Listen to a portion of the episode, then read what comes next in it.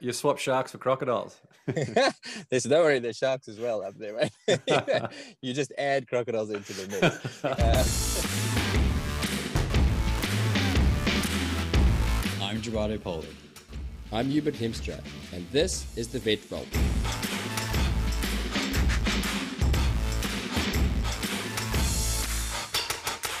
Hey guys, and welcome back to another episode of the Vet Vault. We've got a slightly different one for you today. Instead of us interviewing someone, I am being interviewed by my friend and podcast slash business coach, James Whittaker. James is an author and entrepreneur, and as you'll hear, a master interviewer and all round legend. He has a fantastic podcast called Win the Day that you should definitely check out if you're looking for some inspiration from world class performers from outside of the veterinary space. We did this interview as a Facebook Live event for his audience, and while I much prefer being on the other side of the microphone, I do feel that we covered some important topics, and maybe it's time you got to know me a bit better. So, here you go. Let us know if you like this, and if you do, we'll do a part two of Get to Know Your Hosts, where I can grill Gerardo with all of the questions I never get to ask him. Now, please enjoy Dr. Hubert Hiemstra. Well, for those who are joining us, welcome to the second installment of We Are Live. So, in this series, we help podcasters find their voice, monetize their passion, and make an impact. My name is James Whittaker, the co founder of We Are Podcast and co founder of We Are Members. So, what we do with We Are Podcast and We Are Members is help podcasters monetize their show because most people love the idea of starting a podcast, but they're not so savvy on the business side. So we help people really activate the monetization side so they can sustain their passion and have the impact that they want to have on the world. So, before we introduce our special guest for today, just a reminder that we've got We Are Podcast coming up on the 18th and 19th of February. It's a two day event. We'll be covering topics like how you can get your first 10,000 followers on Clubhouse, how you can monetize your podcast now, how you can establish relationships with the people that you want to. So, we've got a whole bunch of awesome topics that I know you're going to love. But the real value of attending events like this, apart from actioning things in real time, is the people that you meet. We Are Podcast just seems to attract the best people in the whole world. So, for that reason alone, that is why you should go to wearepodcast.com and join us on the 18th and 19th of February. Well, today we're sitting down with my good friend Dr. Hubert Hiemstra, as a man I have an enormous amount of respect for. Hugh is the host of the Vet Vault podcast and has had an amazing 20 plus year career as a veterinarian. Veterinarian, I always struggle with that word. On three and continents. try and spell it. You should you should try and spell it. spelling is the one thing I'm probably okay at, so uh, I would I would take spelling any day over over saying it. So we're going to get into Hugh's quest to build a balanced and, and fulfilled life, and we'll reveal what you can do to find, build, and add value to your niche. So Hugh, great to see you, my friend. Thanks for being here. Thank you so much for having me, James. And I'll just reiterate what James said about We Are Podcast. Uh, do it if you have any interest in anything like this. Uh, so much fun hanging out with James and the and the group we're with. It's really spectacular, and it's done a lot for how I think about this as a business rather than just as a as a hobby. So thanks, James, for for all of that. I love it. My pleasure. Well, give us a bit of a background into into your life growing up and how you ended up in a in Perth, Australia, of all places. Well, not even Perth anymore, mate. We remember, we've we've moved beyond Perth. I, I, I know. I thought I thought we'd start at Perth and then get into your amazing outback adventure okay. after that. All right, I'll give a brief summary. So I grew up in a smallish town in South Africa called Bloemfontein, in the middle of kind of nowhere. Um, studied veterinary science in Pretoria. Uh, we only have the one vet school in South Africa, and then from there, uh, I met my wife girlfriend then at at university at vet school. Went to the UK for two years just to travel and see Europe a little bit, and then decided not to go back to South Africa and, and made the move as many South Africans do to Australia. It's a very natural transition for us. Uh, it's our kind of lifestyle, outdoorsy, very very easy to move to Australia. And then a recent move from Perth to the to the Sunshine Coast on the east coast. Yeah, that epic road trip. It's something I've told so many people oh, about. Tell us a little bit about what inspired you to drive across one of the biggest countries geographically in the world. Oh man, it's one of those things. It's a, yeah, it's sort of a rite of passage. I think if you live in Australia, at some stage you have to drive the country, and, and we'd always thought that we would. Well, when we started planning this move, that was a great opportunity. It said, well, we've got to get there. We've got to get our vehicle to the other side of the country. So instead of chucking it on a train, we may as well take the, the opportunity to do a trip. And we were going to go down the, the bottom end. I was going to do a big summer surf trip through you know, past Melbourne and the Great Ocean Road, and then come up the, the coast of New South Wales. But because of COVID and with the timing, we couldn't you couldn't get into Queensland from Victoria because of all the lockdowns and regional, so interstate. So the states in in, in um, the different states in Australia have closed their borders to each other to a large degree, or depending on what's happening. So then we decided to go around the top end, so the Northern Territory and then far northern Queensland, which I'm so glad that it happened that way because it's not necessarily a trip that we would well, I think eventually, but to convince my wife that that was a good idea, it's hot up there and there's crocodiles in the water. Yeah, I was going to say wild... you swap you swap sharks for crocodiles. there's don't worry, there's sharks as well up there, right? you just add crocodiles into the mix. Uh, uh, and we did a two month trip, a camping trip around the top end with our nine, seven, and two year old sons. Um, which was incredible, incredible. I, anybody who is ever has that opportunity do the top end, it's an eye opener about Australia. I, I complete. I always always say to people coming from Africa, I have an, you have an affinity with where you grow up. I really liked Australia, but I haven't had that deep love for country that they talk about. And going around the top end completely shifted that. You just go, okay, this is Australia. There's Australia in the cities, and then there's the real Australia. And it's just been a mind. It was a mind blowing experience. The nature and the wildlife and the culture just just a big eye opener. I loved it. Yeah, I, I, want to really talk more about the balance side and how you how you create that balance when you're juggling so many balls. It's a bit of a mm. bit of a sad reality um, how people don't really seem to have that desire to want to explore their own countries. They might see a travel brochure yeah. or a website or a Facebook ad for, hey, let's go to you know Mexico or wherever you. Or if you're in America, maybe you want to go to Australia and vice versa. But I think having the opportunity to explore what's in your backyard is uh, is amazing. But before before we get into all that good stuff, can you tell us a little bit about your business at the moment? Who do you help and what problem are you're trying to solve? So by business, do you mean the the vet vault? Yeah, let, let me know about let, let, yeah, let us know about the the full spectrum of all the cool things that you've got going on on the business side. So when I so I, I owned a an emergency veterinary clinic in in Perth, uh, sold that end of last year, and uh, about 18 months before that started the vet vault which was just started as a, as a podcast um, and then just found that i really love doing the podcast but not just the podcast the whole thing around is pro- providing something to the profession and to the people in the profession i really found immensely satisfying and decided i wanted to do more of that so the vet vault in its current state is a, a podcast where we interview veterinarians who are thriving is probably the best word. Um, we, we can get into the problems with veterinary science in a minute if you want to, uh, but there's a lot of veterinarians who don't thrive in their careers, and we pick people who are, have long and sustainable and, and happy careers, or apparently happy or seemingly happy, and pick their brains about how, why, how do they think about it, what do they do, what do they do differently, and explore the different career options in veterinary science. Um, and the goal of that is just a bit of inspiration and positivity. There's a fair amount of negativity in, in our profession, uh, certainly in, in my view, and, and Dr. Gerardo Poli, who is my, my co host.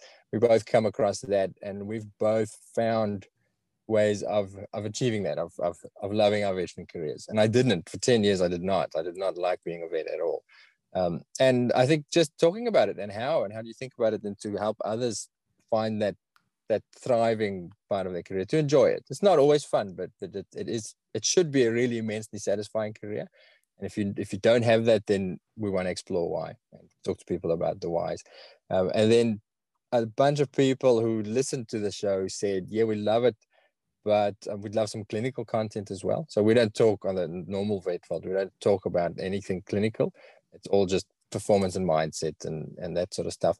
Um, so we launched uh, recently, uh, earlier in this year, launched a clinical, so continuing education podcast where we speak to specialist vets from all over the world, and we, uh, I play the role of the, the ignorant person because that's what I am very good at, and I ask the questions, or we ask the questions that I know vets in practice ask stuff they get stuck with. So we're just trying to provide like 20 minute little short snippets of gold of okay, oh right, oh there's something I didn't know um, to be to be listened to as a podcast. Um, just because I love podcasting, and most vets are busy people, they don't have time to sit and do long courses online, or um, whereas they we all drive and we all run and walk our dogs, and So the idea is just to get these little refreshers, new ways of thinking about clinical stuff. And that one we're doing as a subscribers, as a paid subscription, uh, to see if I can turn it into a to a job. Just because, as I said, I love doing it. Absolutely. What what about the what is it about the profession that, that people seem to find dissatisfaction or a lack of meaning in, or uh, yeah, just some type of just feeling like they don't love it early on. As a very good friend of mine, he was a vet. It's funny that you'd mentioned that he was a vet and ended up completely switching, um, completely switching careers because he just didn't didn't enjoy it. Where where does that stem from? We'd need a long conversation. oh, James, it's a what I'll say would is is, is all opinion, um, but there's factors that contribute to it. A, it's actually quite a stressful career. It's a high pressure career. There's a lot of pressure um, to perform. We go into vet because most people go into vet because you have a passion for animals and for animal health. So you want to help. It's a helping career, but then it's increasingly people have higher and higher expectations of the vets as well. Back in the old days, be, oh, look, if things go wrong and the dog dies, well, it's just the way it is. Not so these days. It's a very, very high pressure to do it and do it really well to a very high standard. I think a big issue is the cost of veterinary care. Um, it is, if you want to do it at a high standard, uh, it does cost a lot of money, but there's no medic medical help or medical aid or anything for pets. Um, so there's a friction in that between the vet who wants to just help, but having to charge for it and clients getting angry or perceived getting angry. That's a big thing. Um, it's it's a full on career if you do it full time in terms of it's it's on your mind often, um, and and it can be hard to get away from it. Uh, and I think just burnout. People just put their hearts and souls into it, and often find it fairly ungrateful. They don't feel like they get a lot of love back from from the job, and just too too much of it. And one last factor is it's not a very well paid career compared to most of the professions um, so people work hard, they put everything into it, and they don't feel financially rewarded. Certainly, that was an issue for me as well. So, yeah, yep, that's, that, that, I think that, that's it in a nutshell. yeah, yeah. I was going to say, especially compared to some of the other medical professions out there that, that can attract a, a, uh, a significant amount of money. Uh, often in life, there, yeah. there, seems to be one or two moments of, of uh, that we reflect on that seem to be massive moments of transition for us. Was there one or two incidents in your life that stand out that that really contributed to the the path that you've gone down today? or the person you are today? Mm. I think the breakthroughs for me, the pivot points to go, okay, this isn't working. So as I said, the first 10 years or so, I've certainly felt that dissatisfaction. I was sort of waiting for somebody to rescue me, to arrive and say, okay, here's here's the other thing that you should be doing because this isn't ticking the boxes for you. But I, I had a probably a bit of a victim mentality And I think probably going back to why vets struggle, it's not easy getting into a veterinary degree. So it's generally you have a group of high achieving people who go through school and even university pretty easily. Uh, and again, this is opinion. Lots of people might differ from me, but you there are some people who work very hard to get in vet school, and we all work hard. But but a lot of high achievers who who life and achievement comes fairly naturally, and then you get to a point in work we go this is really hard mm. it's really it's not what i imagined it was going to be and so we have this the general public has this this vision of what it is like to be a vet and i think many vets have that same vision going through vet school and then they get into the reality of work and they go oh, it's actually pretty hard it's not straightforward I, I suck at it because when you start you suck at it it takes a long time to get really good at it and we're not used to sucking at things so for me to get back to your question it was a good 10 years in and i think it was just taking time away, stepping away and evaluating and thinking, okay, this isn't working for me, and actually consciously thinking, okay, what can I do about it? Mm. If if if not this, then what? I remember I had a sat at my desk once just brainstorming and writing it down, and I don't know if I can swear or not, but I, I still have an old yeah. diary that there's a there's a line that says, if not this, then what the if? Question yeah. mark, big exclamation mark. And it was probably if I talk about pivotal moments, um, it was on a surf trip in Indonesia and had a fantastic time with friends. And I was riding on a scooter through this rural, just having, you know, one of those bliss moments. And I just had a distinct moment of going, I want more of this feeling. And how am I going to do this? How am I going to achieve that? And it was on the plane back. I started hatching plans, the initial plans. And of course, when you start hatching those plans, you don't know, you have no idea what the end of, of it looks like. I'm learning that more and more. I still don't know what the end looks like. but that was where, that was where I decided let's change, let's do something else, let's make a plan. Yeah, you know, it's funny when I interviewed, I think it was Sharon Lechter, who was the co-author of all the Rich Dad Poor Dad books with Robert Kiyosaki that have sold. She sold more than 40 million copies. And um, I believe it was her who said she had, she didn't have a why list, she had a why not list. So for anything she wanted to do, she created that why not, and she inevitably found out there were these things on there that it's like why not give them a go, and that's what led to her to her having some amazing uh, having some amazing things. Uh, I feel like anyone who goes down that entrepreneurial route, and clearly you have very strong entrepreneurial tendencies as as I do, it seems to be a constant tightrope between balance and impact. What are some of the things that you've done in your life in the last sort of five years or ten years? Uh, obviously, we're we're both still learning very much every single day. What are some of those yep. things that you've done to create more of that balance and and try to um, achieve the day to day life, spend some time with your family and things, while at the same time making sure you can hit those lofty business goals that you have? Yeah, well, I'd start by saying right at the moment my balance is horrendous. Uh, just too too many changes and too many trying too many things, but I'm I'm aware of it. But to answer your question, James, I think for me it's a it's a just just a decision. It's a again, it's taking the time and creating the mental space to figure out what you want and what is important. So I've got the three kids, and and when my firstborn was a year old, I realized I'm not seeing as much of him as I would like to and I sat down and went, okay, what can I do about this? What does it look like for me? What I want it to look like. I want to see him at least 10 hours more a day. I want a day a week where I can just hang with him or do something like that. And then, and I had to write this down because the, the thing is, you set these goals and then I achieved them pretty quickly. Actually, I found I worked backwards from there and said, okay, I need this, I need more time. I need the same amount of money. How much money do I need? Um, to to achieve that. And it's for me, you say I'm entrepreneurial. For me, it's not about money. I it's time. The money needs to be there, but I I I'm very much aware of how much money I need as a minimum to to give me time. Um, and and I think that's a risk that that often happens is once the entrepreneurial thing starts working to not know when enough is enough and to go well this is working i should do more i should do more i should do more um, for me to be able to say, okay, I, have hit the goal that I want to, to reach. So how much do I take more time off now, or do I do I work more? Um, so setting a goal, being very clear about what balance looks like, and then reevaluating. Um, something else I've learned though is it, it it is a ebb and flow. There will be periods of terrible balance. So as I said, at the moment, there's a lot of things happening, and I know I'm not spending enough time with my kids and especially my wife. She's always the last one, unfortunately. the kids get the time, and then the and well, then she, the relationship. Might be times when she likes that. I think my wife would say that's the case. uh, but I'm aware of it. But I also have a plan, so I know this isn't the, going to be the norm. I I have a goal that I'm working towards to say, well, this isn't acceptable, and being very strict about it, saying, you know, this isn't acceptable. So that if that means okay, I'm going to take a pay cut, take a day, cut a day off of work. So if I say work for me, it still means clinical work. Um, so clinical veterinary work. And if it means I cut a half day out and that means we survive on less money, fine. That's the mm. priority.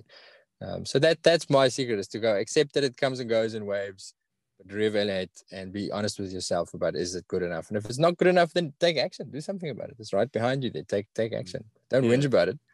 Do something about it. Yeah, absolutely. I think it's about the best advice for everyone in, in 2021. You got such a great niche now. Like it's something you're clearly passionate about now. You've positioned yourself being able to help other uh, vets in, in that world. What can people do to find the niche that they that they care about, that, that they love? Like there's a lot of young people out there who um, who are waiting for their, their purpose or their passion just to just to hit them like uh, like an apple falling out of a tree. But in, in my experience, it's by going out there and exploring a whole bunch of industries and attending events and just getting to know as yep. many people as possible. It was only through that process that in my early 30s, so maybe four or five years ago, I'm 37 now, it was through that process that I ended up going, ah, wow, now I. Spot on. Yeah, yeah, after going through all the shit, I, I am clear on what I actually want to do with, with that. What advice do you have for people who yeah, that's that's a, that's exactly it. I, I I was so stuck on that for for a decade. As I said, I had this constant feeling of well what what i'm doing now isn't ticking all the boxes. It's not it. But i think i was scared to stop doing it because i didn't know what the other thing was. Um, and i think everybody wants to know what what is the thing that i should be doing. And you probably don't know because you haven't tried. Uh, especially vet veterinary science, it's such a defined job, and you study vet, and it's this is the thing you do, and anything outside of that is super scary. Uh, and and again, we want this thing to go. Okay, this is what the plan's going to look like, and that's how I'm going to earn the money, and that's how I'm going to. There's all those practical things to consider, but for me, the the break in it was to say, okay, again, sitting down, going, okay, what what did I used to love? Because the other thing with veterinary science, once you study it and you start working, it's all consuming. Uh, you know, most veterinary students before they get into vet school, they have other things that they like. They creative. They, they might have an artistic flair or used to do music or sport or something, and then there's no time for that at vet school. Most vet schools, it just becomes this one thing. So you get a little bit brainwashed. Um, and I had to sit down and literally write down again. I like this. Remember that you used to like doing music. Remember, I like writing. So for me, the thing was, okay, I, I've always liked literature and words and writing. So I said, I'm going to start writing. No idea why. No, very few writers make money. So I knew that was probably not going to be my paid gig but I said, guys, I said, look, I'm going to write, I'm going to have something published that I didn't publish online somewhere in a three month period. Um, not sure why, but I'm going to do it. And then that leads to the next thing and the next thing. And then you go, oh, I actually don't like that sort of writing, but I like this. Um, and then, as you say, I, I've, I keep saying to people, I keep kicking rocks and seeing what's under them, and eventually you find the thing that you're looking for. You don't know what you're looking for, but it's under there somewhere. uh, going out, being more proactive. I'm, I'm actually a fairly, fairly introverted, um, uh, so wouldn't wouldn't go out and expose myself to other people by conversations and asking questions, but forcing myself to do that. So the more people you meet, the more people go, "Oh, I like what you're talking about there. Let's you know, let's talk about it more. And, and the one thing leads to the other. I had a lovely quote. I forget who said this, but it says, um, don't worry about what you're going to do with your life. Just do what's in front of you with as much elegance as possible, mm. and the answer will come. And I, I feel that more and more strongly. Yeah, it's a it's a principle I remember hearing from Jim Rohn when I was young, just through his recordings. Obviously, not from Jim Rohn personally, but it was talking about going the extra mile. Most people don't even go the first mile, so getting into that habit yeah. of going the extra mile and doing what you can. I mean, it sets you up for whether it's a job that you're in, it's relationships that you're in, all of that stuff that then creates those opportunities that can that can start to come to you. It, it's funny you mentioned how writers don't get money. Uh, my very first lecture, because I, I, have a de- literally a degree in, in English and writing from the University of Queensland, and my very first lecture, they said, "Put your hand up if you want to make money from writing." You know, 200 hands went up, and then the guy said, Well, you're not going to make any money writing. And I was like, Huh. And that was the day that I enrolled in a dual degree doing business because I thought, Hey, I, I want to be a writer, but I don't want to be homeless at the same time. yeah. Yeah, exactly. No, that's yeah so that that that's it. And and i'm i'm amazed. It's exactly what you say about the extra mile. I i, I heard another quote that said the extra mile is a very lonely place. Mm. um you do that extra mile and show a little bit of enthusiasm and i'm just astounded how people resonate with that. Mm. yeah it, it just opens doors. People just go this person. So so for the first 10 years of my career i was the whinger and the victim and the I'd complain about stuff at work, but not do anything about it. You just do a little bit. You don't have to go far. Just just try and put something extra in, and then doors just open, and people want to be around you and do stuff with you. For sure. What What about the decision when you created the Vet Vault, where you had really positioned yourself as helping other vets? So you were positioning yourself as being in the top one percent of your profession. Did you have any uh, doubts around that? Things like imposter syndrome uh, creeping up in, in that process, or was it something that actually felt quite natural for you? Totally uh, imposter syndrome is definitely there. Um, you know this as, as somebody who tries to coach me. Uh, the vault's not about me. Um, it, it is we talk to other people. Now i'm learning stuff through this and as i learn stuff i'm happy to share it. But I, I don't have it figured out and i think none of our guests have either. So i think just realizing that and, and you guys are really good at teaching this is it's you don't have to have it all figured out to be able to help other people. Um, I, I, I share what I learn, and I might change my mind, and a year later I say something else. But it's a it's a it's a journey, and I'm happy to share the journey. As I said, I'm introverted; it doesn't come naturally. I think that's why I like podcasting because I don't have to. It's not live; I can edit it, and it's not standing in front of it. Well, though, having said that, that first episode sweating bullets. It's a weird thing. As soon as that microphone goes on, initially you're like, people can hear me. Um, so yeah, it took took a bit of getting used to, uh, but I but I enjoy it thoroughly now. Yeah, it's horrible, isn't it? That first episode, I I, sh- I actually found when was it a few months ago? I found the very first podcast episode I ever did on YouTube. It was on someone else's show, and I was like, oh, I, I I closed that tab quicker than I'd ever closed a tab before. and then li- listening to your own voice when you edit your own show uh, that took me a while to get to get used to. I didn't even know how strong my accent was. In my head, I, in, my, in my head, I sound quite Australian these days. And the first time I started it, I was like, "Jeez, I've got a really strong South African accent." yeah, you got to you got to start off with "G'day, mate" to, to make the make the Aussie come out. I'm trying to teach our two year old daughter to say "G'day, mate." So over here on the, the mean streets of LA, when people walk past her and they hear a little two year old say "G'day, mate," they'll G'day, be like, mate. "What was that?"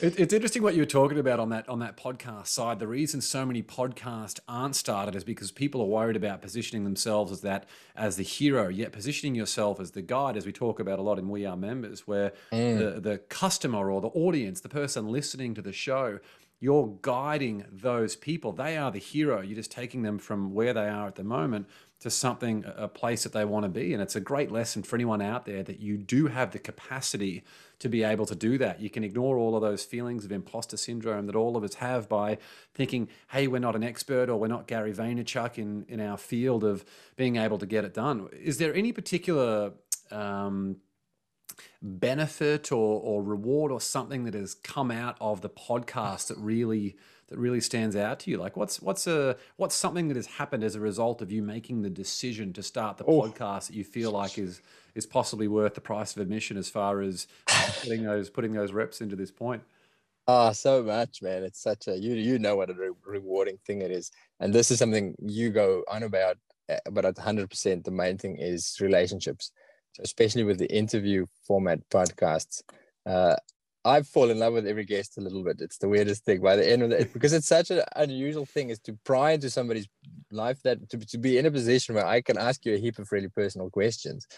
Um, it's weird how the dynamic between you shifts instantly. By the end of the episode, I've, I've like I had I've had one or two incidents where I've personally met somebody who we've interviewed previously, and it's so weird because I feel like I'm a really good friend of theirs after an hour and a half conversation. But it's because I've probed, I've probed, and, and it makes them feel comfortable. So the the the relationships that I've gotten out of it as gold, it's worth the, the admission price by itself. Um, but then again, you learn. I, I'm asking questions that I want to ask. I'm not asking. I'm not making up questions, but that I think other people want to. I want to know how how do you do this? What's it like to be a radiologist? I, you know, how do you make balance work for you? And I'm I'm learning. I'm learning stuff. My personal growth since starting the starting the podcast has been way better than reading books and stuff because I I I, I integrated, and I think the fact that I'm doing the interview and then editing and writing the show notes, I'm I'm learning so much from it. It's, really is incredible. The same with the clinical stuff. I'm, I'm I don't have to do continuing education because I'm talking to world class specialists, picking their brains and then making show notes. By the end of it, I'm, I know my stuff now. Yeah, pe- people who think, oh wow, there's like one and a half million podcasts out there in the world, or, or whatever it might be. It's like to me, just as you said, it's that forced learning every couple of weeks, or however whatever frequency your show is, along with the relationships that you establish, even if no mm. one hears the episode that you are recording. That to me mm. is why a podcast is is worth the price of admission. And then, and I will say though that if, when you do get feedback, and I think the frustrating thing with the podcast is because you put it out and there's not a there's not a comment section or something like that. So actually engaging with the listeners doesn't happen all that often. But even just the occasional email to say, look, that really that episode meant so much to me. To go, yeah, what you're doing is, is worthwhile. I'm learning, and if some if one other person learns from it, um, fantastic. And and it does help with it has helped me a lot in growth in terms of this. I mean, I would have been super nervous to have this conversation with you, with people potentially listening into it uh, two years ago, and now I'm not because again, I, I've learned that it's not about my opinion. It's it's about conversations, and I can talk about the challenges I face and faced, and if somebody else can gain from that, I don't have to come with the answers. I can come with the questions, and, and we can talk about it. And if it makes the listeners think a little bit and just go, you know what, I'm not thrilled in my career. Hubert's right. I should just, and I'm not going to tell you how to do it, but just make you think about it. And that's very, very satisfying. I love doing that, which is why I want to do more of it. Yeah, absolutely. Well, tell us about the podcast that you have with your kids. that that's been on, on ice. As I said, I'm overcommitted. I've got I've got two new clinical jobs. I started a brand new job yesterday. Um, as you can see, I'm in my scrubs, so I'm going from one job to the other in a minute. Um, so that that was put on a hiatus a little bit, but that's actually my favorite podcast.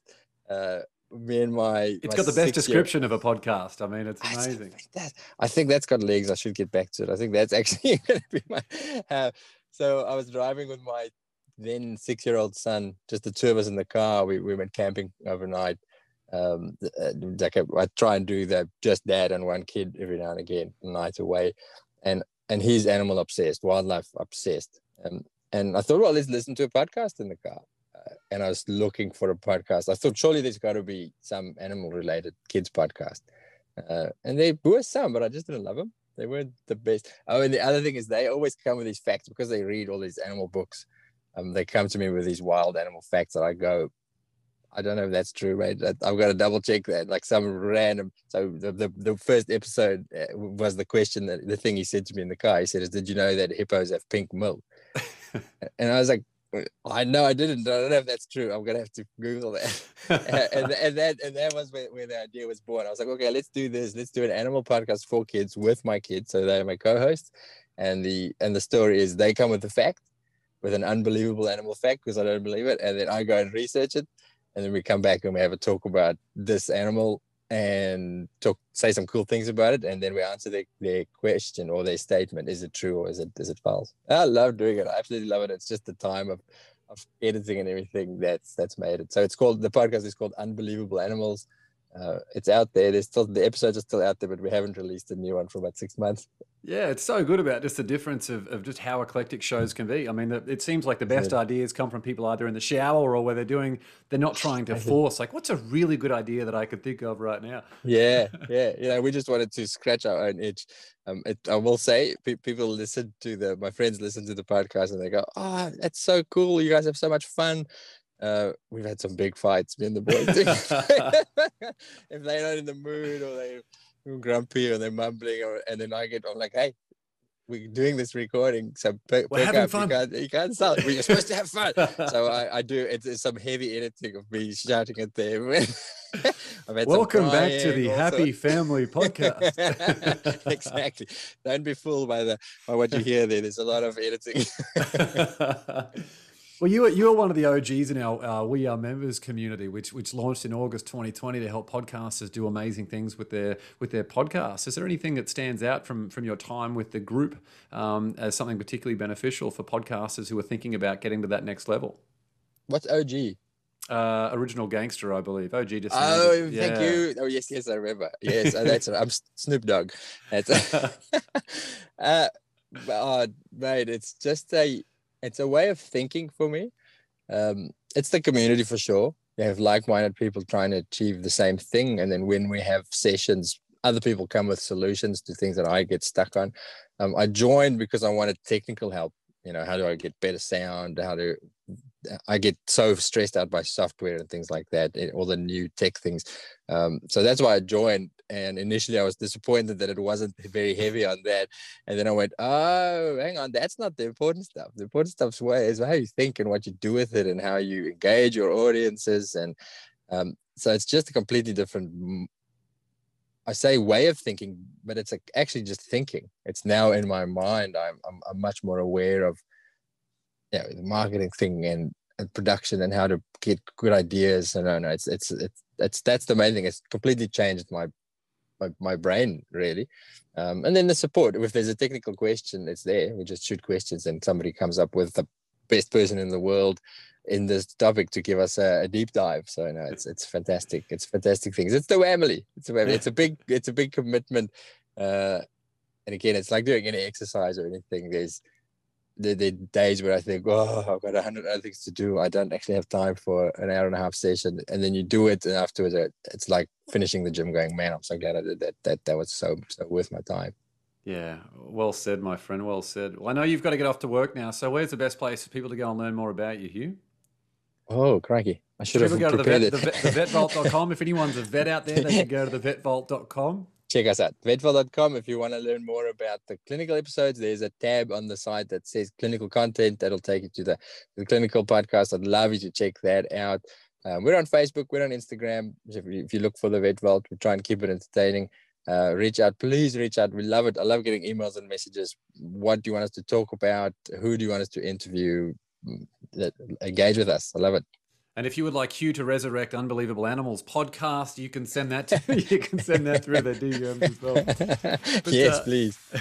Hugh, thanks so much for, for coming on the show. So if you know of anyone who's a vet, send them along to the vetvault.com. It's an amazing podcast and, and hugely beneficial for, for the vet industry. And don't forget, we've got We Are Podcast coming up on the 18th and 19th of February. So if you want to learn more about how to monetize your podcast and connect with some awesome podcasters from all around the world, go to wearepodcast.com and grab your ticket.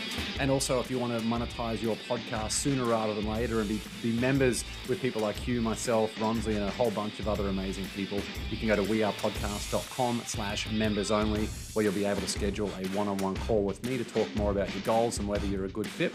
That's all for today. So get out there and make some magic, and we'll see you very, very soon. Thanks for having me, James. Thank you for everything you do. Thanks so much, Bye. You